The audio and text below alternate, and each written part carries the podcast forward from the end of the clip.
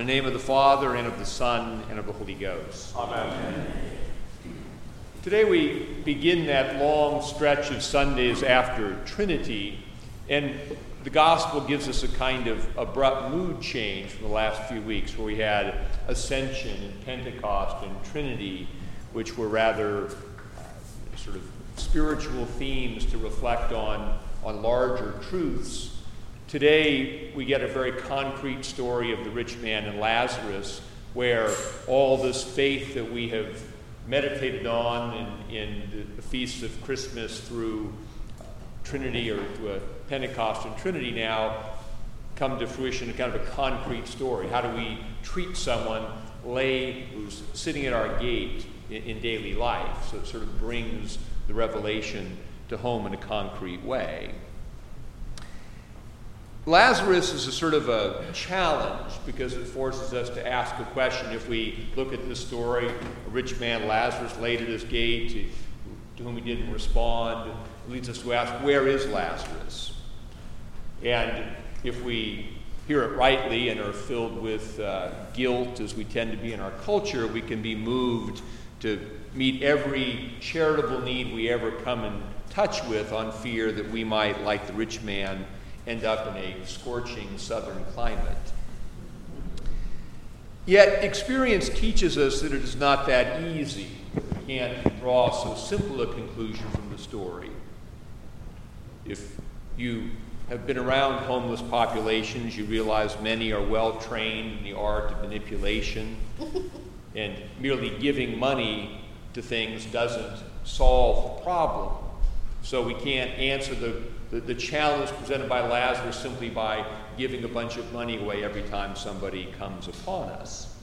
Yet, there is Lazarus, and however we work the story, we clearly cannot walk away from it by ignoring him. The first thing we have to understand is the morality of the story, which is foundational to biblical morality. This story is rooted in the creation narrative that man is made in the image of God.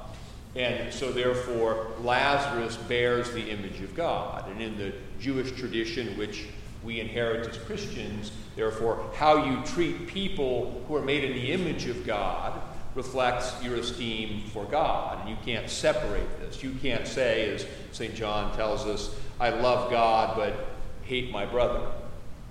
This truth is heightened in the New Testament by the teaching that we are born again in the image of Christ. And so each of us in the church bears the image of Christ, and therefore we can never say, I love Jesus, but then hate a brother, as Jesus uh, said in, in Matthew, inasmuch as you did it to one of the least of these my brethren, you did it to me. That's a teaching highly rooted in Genesis.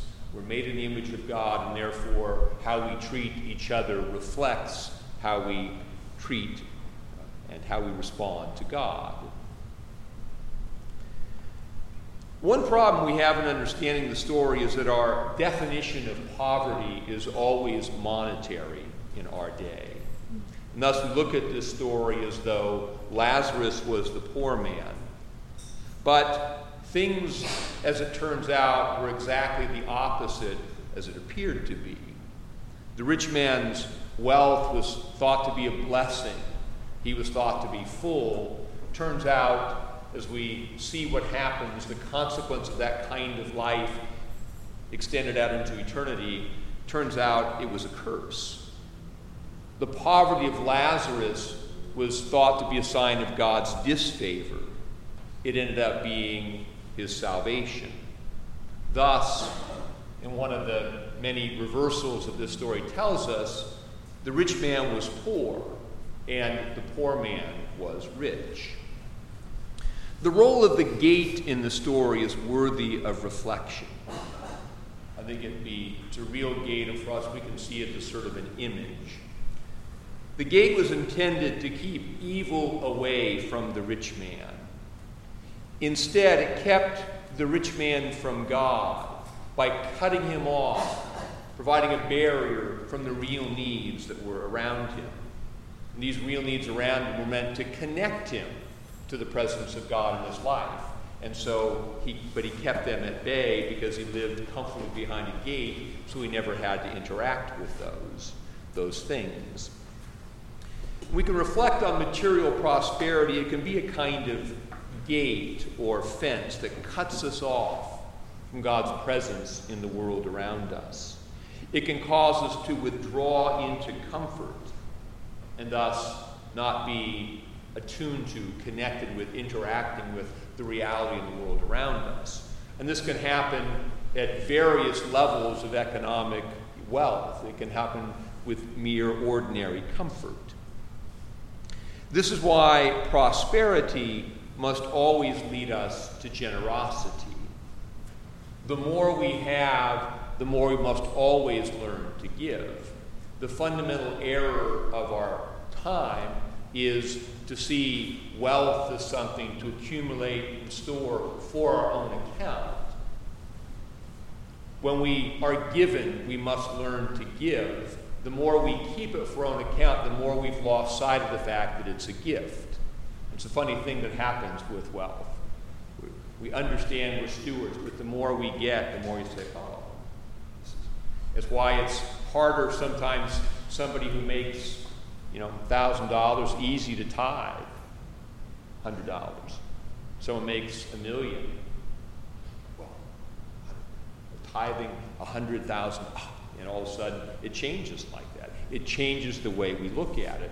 This is also true not just of money, but of our personal giftedness. If God has given us gifts, we talk a lot about spiritual gifts and talents, these aren't to be used for our own account just to make us, you know, grow intellectually. We're to find out how these gifts that we've been given are to be used to invest in others. And the fullness and richness of our life will depend upon our generosity in every circumstance. If we live, if we allow the things we have been given to create a fence that cuts us off, we withdraw into ourselves and become poor, though we may appear to be rich. But if we invest in others, with that which God has given us, we become rich in giving. As our Lord said, it is more blessed to give than to receive. So, the challenge of the gospel, I think, is not to let our wealth and comfort cut us off the needs around us. And if we look at it this way, the needs around us in our lives are not things, oh no, how am I going to meet this? They're actually God calling us out of ourselves into relationships with other people. This action, this investing, this going beyond our comfort into needs and into relations with other people reenacts the incarnation. As St. Paul says somewhere, Jesus, though he was rich, became poor for our sake. He came down from heaven, came down from the place of eternal comfort and fullness to give himself for us. And so we reenact that incarnation when we take what God has given us and enter into those situations around us where there are real needs and invest ourselves in them. And when we do that, like Christ, we end up richer, not poorer. Another meditation is that Lazarus was at the rich man's gate. And we often think, when we say, What should we do? we often think of how we're going to solve the problem of world hunger or problems, distant problems overseas or some conceptual thing. We can be overwhelmed by this, but also the reality we can't do anything about those things. But we can do something about those things we encounter every day we, so Lazarus' condemnation was not that he didn't solve world hunger, or excuse me, the rich man's condemnation was not that he didn't solve world hunger, it's he ignored that particular need right there. And so as we go about life, we should think primarily about the needs that are right there before us. We see these needs in our own family, in the offices where we work, as we go about life. And if we're more attuned to that outward orientation, what is needed here? And a lot of times it's not, it's not primarily money. One of our problems we have in our culture is we think money solves everything. We value it, so we think if we give it, we solve the problem. Most of the things, the way we give ourselves are relationally, connecting with people, getting to know them, having them get to know us. And then, the two, you look back at our story, rich man and Lazarus, had that happened, Lazarus needed the rich man because he was hungry. The rich man needed Lazarus to pull him out of his isolation from others and from God. And if we see life this way, we'll see the needs around us not as bothersome detours from the things we have to go do to make money, but the presence of God to remind us to stop and, and see Christ in those ordinary things. And this, we talked for a few weeks about religious, about, about faith as experience.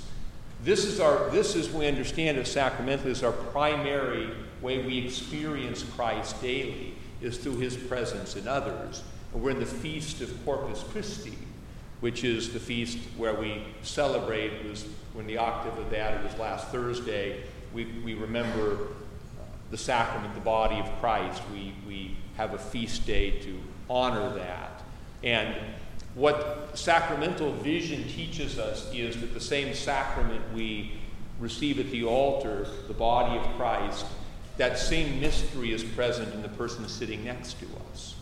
That is the body of Christ, and this is the body of Christ. If we actually took that seriously as we live through life every day, it would transform the way we experience life. So, experiencing the presence of Christ in others is the way we experience our faith day by day. So, meditation, just to remember how we create gates in our lives that cut us off from real needs. We think sometimes we withdraw into comfort and it keeps us from the problems of the world, but often it simply cuts us off from other people and from God. As St. John tells us in the epistle, he that loveth not his brother whom he hath seen, how can he love God whom he hath not seen? In the name of the Father, and of the Son, and of the Holy Ghost. Amen.